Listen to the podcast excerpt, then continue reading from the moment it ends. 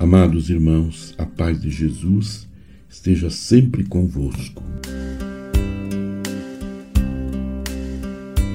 Continuando a leitura da palavra do Papa Francisco sobre a Virgem Maria, na oração do Ângelus em Cracóvia, na Polônia, no dia 31 de setembro de 2016. O Papa faz esta meditação. Guardar o dom recebido. Aqui, ao lado do altar, está a imagem da Virgem Maria, venerada por São João Paulo II no Santuário de Calvária. Nossa Mãe, ensina-nos o modo como pode ser fecunda a experiência vivida aqui na Polônia.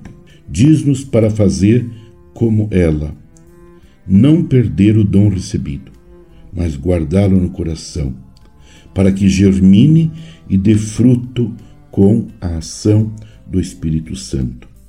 Assim, cada um de nós, com as suas limitações e fragilidades, mas com a graça de Deus, poderá ser testemunha de Cristo no local onde vive, na família, na paróquia, nas associações e nos grupos, nos ambientes de estudo, trabalho, serviço, entretenimento, em todo lado, para onde vos guiar a providência no vosso caminho. Pela intercessão de Maria, invocamos o Espírito Santo para que ilumine e sustente o caminho dos jovens na Igreja e no mundo, a fim de serdes discípulos e testemunhas da misericórdia de Deus.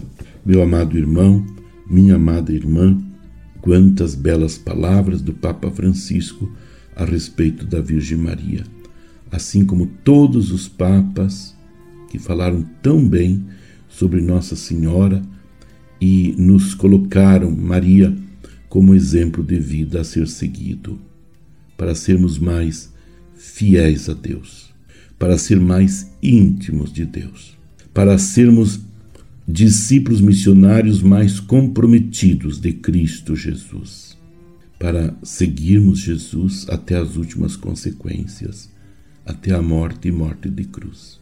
Busquemos sempre e em todas as circunstâncias a ajuda de Nossa Senhora para nos mantermos fiéis a Cristo Jesus, nas alegrias e nas tristezas na saúde e nas enfermidades, nas vitórias, nos momentos de vitória, nos momentos de perda, nos momentos em que nós nos sentimos maravilhados e também nos momentos em que nos sentimos desanimados. Sempre busquemos, junto a Nossa Senhora, a graça de permanecermos fiéis a Deus. Abençoe-vos, Deus Todo-Poderoso, Pai e Filho e Espírito Santo. Amém.